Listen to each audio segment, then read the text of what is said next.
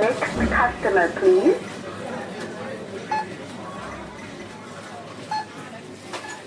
The cost of living continues to escalate, and the consumer is forced to keep his or her head above water.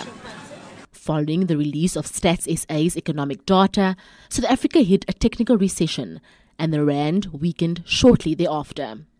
Consumers are most likely to be forking out more in trying to stock up the cupboards, keeping the kids at school, and refueling their vehicles.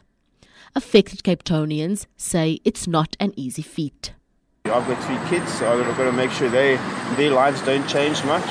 So I think the sacrifice we all have to make. I can't deal, really. As I'm suffering in the meantime, because of also, remember the salary as well, it doesn't go align with this. The poor will stay poor. How do you scale back?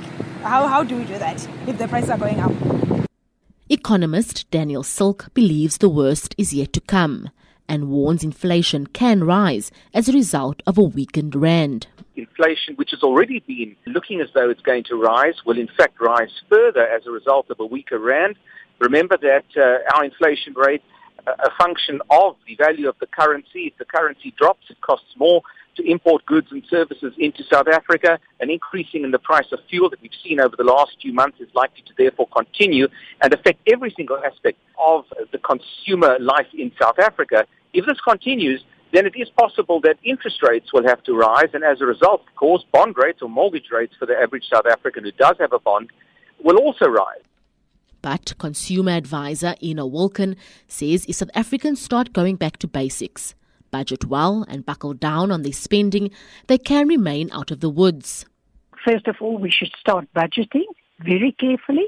Don't buy on credit, and please don't compete with your neighbour. And the advice I want to give to consumers, if they can't pay their bills, go and see your creditors, make arrangements, and then pay a smaller amount.